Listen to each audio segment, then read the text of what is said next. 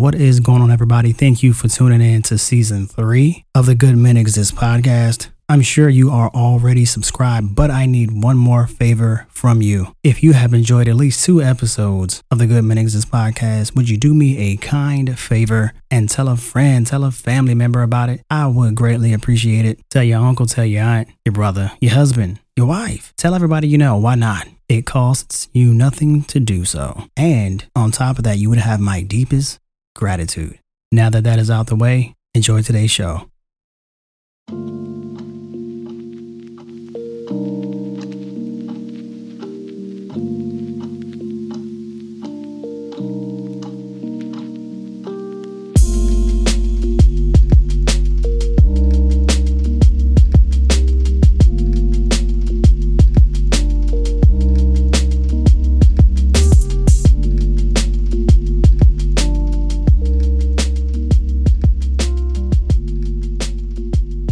What is going on, everybody? Thank you for tuning in to another episode of the Good Men Exist podcast. You hear the music, so you know what time it is. It is time for another listener letter. This one comes from Kara, all the way from Georgia. First of all, Kara, let me just say Thank you for taking the time out of your day to write into the show. I greatly appreciate it. And if you listening right now, if you have a listener letter, feel free to send in your email to the show, Good Men Exist Podcast at gmail.com. Now, with that out of the way, let's dive in. He says, Hi, this is Kara. I am listening to your podcast and I'm currently on the episode, Can Men Really Change? So, if the question I ask you've covered in a later podcast, then just ignore my question. And if so, could you let me know what episode you cover it in? But my question is this What burdens do women carry that turn men at your level off? How do those burdens rank? Will a man be willing to engage still? For instance, what would be the ranking of children, taking care of elderly parents, temporary unemployment, entrepreneurship, attraction, and she says wears clean clothes but not properly fitted clothes, hair is groomed but always in a ponytail, just to name a few. If you have not covered this topic, could you talk about it on your podcast and list other potential burdens that I have not considered? A huge thanks for your advice and best wishes on the continuation of your success with your journey. Well, Kara, thank you again for writing into the show. And before I start, let me say this. If you guys have noticed either on my podcast or by the content that I produce on my Instagram, Twitter, whatever, I am not a person who dives into the what I call clickbait. So when you see a lot of other people in this field say things like top reasons why this, why he or she did that, five signs to know she's the one or he's the one. I don't do that. Main reason I don't is because to me that walks the line too closely to consensus and seeing how everyone is different. That's just not my speed. That's not what I do. Although it would be a great way to market, I'd probably be growing a lot faster if I did do videos like that. And don't get me wrong, I did marketing, I know how it works. But I said no, let me remain organic. And if people discover me by my content, cool. If not, like that sucks. But oh well, I'm to stay close to what I do. And I'm not to venture too far off into anyone else's lane. But Kara, because you have written into the show and you have asked me to rank these, I will do it. So let's get to it. So the question was, what burdens do women carry that turn men? I know you put at my level off, but I'm just gonna I'm just gonna like blanket that statement and just change that to turn men off because to me, you don't have to be at my level to be turned on or off by certain things. And also, I'm not really sure what you mean by at my level. So I don't know if you mean that financially. I don't know if you mean that intellectually, but either way, doesn't matter. I'm just to, like I said, use the blanket statement and we're going to dive in from there.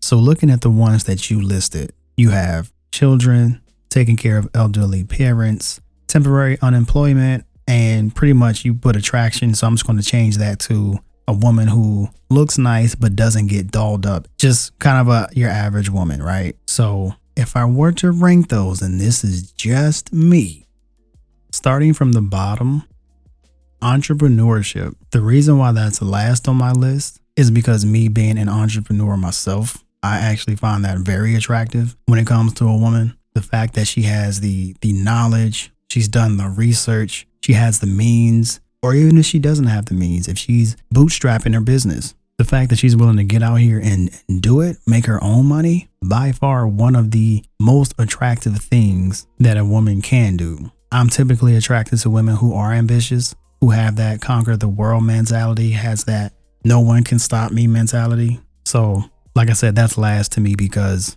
to me, that's a plus. That wouldn't even be a burden. I understand the dynamic of what you're asking, and that maybe she doesn't have a job, maybe she doesn't have a steady income. And that I understand. Like, I have actually dealt with that. You know, if you go back in my season two, for those of you who have listened to it, you may remember Shannon. So, Shannon was an artist. I told her to quit her job because I wanted her to go achieve, you know, her dreams, conquer them. So I was taking care of 80, 90% of the bills, sometimes 100. From that perspective, I understand how that then becomes a burden if this person is consistently trying to get this business off the ground and they can't. And the thing is, even with me having a very high business acumen, I'm not going to help her unless she asks me to help her. And some of y'all may be like, wait, but that's that's your lady. Why wouldn't you? It's because though we may be together, that's her business. Literally, her business. So if she wants advice, she can always come to me. I'm never going to decline anything, but I'm always going to put it back in her court. That's her business. I want her to be successful because of her. I don't want her to feel like I aided her in any way, like I gave her all the connections or gave her the money. So I want her to be able to stand on her own two feet and like go get it. But if I see her working on a strategy that I personally don't think will work, I'm not just gonna be like, hey, that shit's not gonna work. What are you doing? You should do it this way. That's not my place. So I'm gonna let her do her. But after a while, if she's not asking me for my help, the business is not profitable, and it's been three, four, five years, then we have to make a decision. We're going to come at a, at a path where, all right, listen, I'm going to help you because you're wasting money, or you need to go back and, and get in the corporate world and maybe revisit this at another time. Three, four, five years for a business that you've been working on full time and you still aren't profitable, that's not a business, that's a money pit. So, yes, at that point, while I appreciate her ambition, while I appreciate her willing to go out here and put it all on the line, at a certain point, yes, that does become a burden because would she provide me the same leniency if I did it? I mean, granted, my businesses are profitable, but they weren't always. And I have pivoted a lot in my business for me to find what works. So just like I wouldn't want to hold her up and then that turned into resentment because of her waiting on me, she shouldn't expect me to do the same for her. But I will definitely give her ample time and we will communicate about it. At some point, it does become a burden. But either way, that's my last one. So, next on the list, I'm gonna have temporary unemployment because to me, that kind of goes hand in hand with entrepreneurship. If you aren't making money in your business, you can call yourself an entrepreneur, but you're just unemployed, is what you are. Until you can sustain your business or sustain yourself, then you don't have a business. But let's assume that it's not entrepreneurship. So maybe you've been laid off. Like, for example, a lot of folks got laid off for, you know, during the pandemic or whatever the case. Cool. Like, hey, I got you. You know, I make enough money for both of us. You know, if if it takes you a little bit for you to find what you want to find, like go for it. But then again, at a certain point, it becomes a burden. I don't care if you know you really want to go find yourself and figure out what it is you really want to do in the corporate world. I will support you wholeheartedly, but don't take advantage of my support. If you're going to really work on you to find out what you want to do in this world, maybe it's not in the, you know, field that your degree is in. Take your time, figure it out. The worst thing in the world is to be working for someone that you don't like or working somewhere that you hate.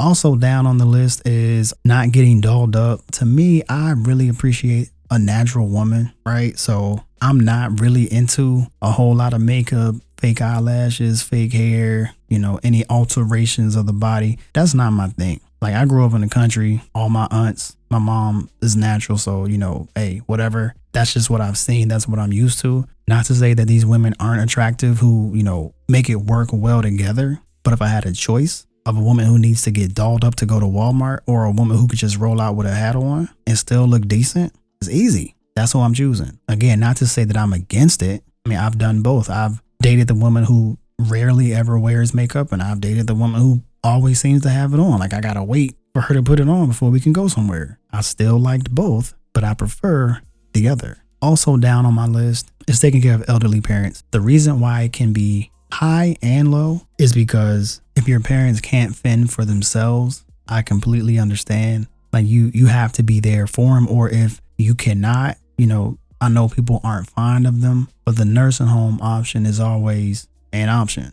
But there are parents who know how to finesse you. They know that you care. And so maybe they ask for money. Oh, you know, I don't have a lot of money. So if you could just help me out this one time and then this one time turns to 44 times and you're consistently doing that. Now, if it's purely health related, I mean, what can you do? I can't be upset about that. My parents are getting older now. Granted, they're they're both fully functional, but there may be a time where I myself have to make that decision as well. So again, to me, that's low on the list. If it's health, that's one thing. If they're asking for money or they're creating an environment that's not healthy for you and then that's affecting us, that's something different.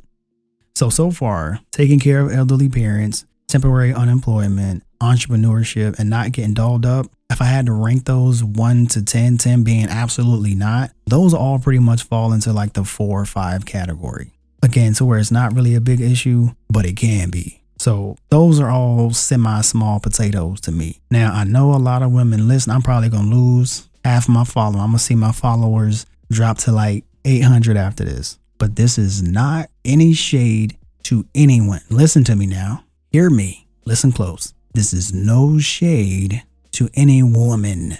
We good? All right. So, a woman with children. If I had to place a higher ranking on the things you listed, it would be that. And that is more so because of me than them. But they also factor in. I obviously have dated women without kids. I have dated a woman with a kid or kids, whatever you want to say. Oh, and so for reference, if this is your very first time listening to my podcast, I don't have any kids. As it relates to me, to all the men who meet women with kids and they just love kids and then they treat their kid like their own or they treat her or his kid like their own, they're heaven sent. They are literally from the heavens because those kind of situations may not always be great. Now, when you have two mature adults on that side, the baby's mother and the baby's father, and they co parent well and they have truly moved on, that is a situation that I may consider. But again, from my side, I know that I'm not really interested in taking care of anyone's kid. It's just, it is what it is. Would I, if I thought I met a woman who was worth that? Yeah, I would. But my preference is to date a woman who does not have any kids situations where I would, the father is not in that kid's life at all. Doesn't exist. Not, I ain't talking about in jail. Nope. I ain't talking about that. I ain't talking about goes missing for four years, comes back. Nope.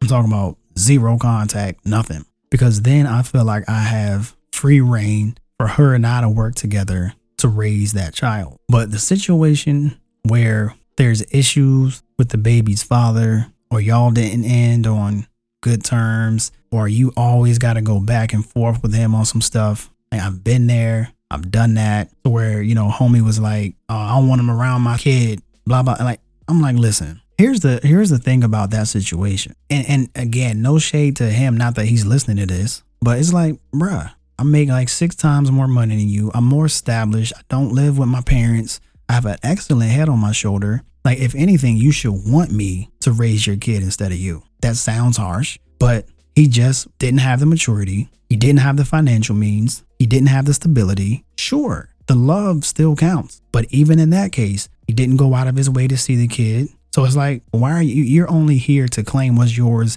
when it's convenient for you. Outside of that, like you just you're just upset that you're not with her anymore.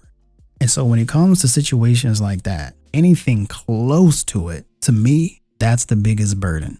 Because while a woman can come in with her own baggage and it could be as disruptive as another man and his kid, that's something that's going to stay there. She can work on her baggage. She can unload, you know, as she works through it. But he potentially is always going to be there. So since he will always be there, I won't be. And again, love the single moms out there you guys put in work. I appreciate what you do. Like I said, I, I saw my dad and stuff when I was little, but I didn't, we didn't, my parents didn't get married until after 10 for the most part. My mom was a single mom until I was 10. I know single moms. So again, this is no disrespect to you all. It has, like I said, if you've noticed, I didn't say anything about the single mothers, like y'all being the issue. It's not you being the issue, it's the potential circumstances of which exists that I do not have a preference for. And then it's my preference not to want to raise anyone else's child. So, as far as y'all go, superstars to me, no issue. But I would much rather not put myself in a position I know will not be entirely conducive to our success, save you your peace, save you your time, and allow you that time and space to find someone who is better suited for that kind of situation. So, with that being said, Kara, I feel like I have talked enough.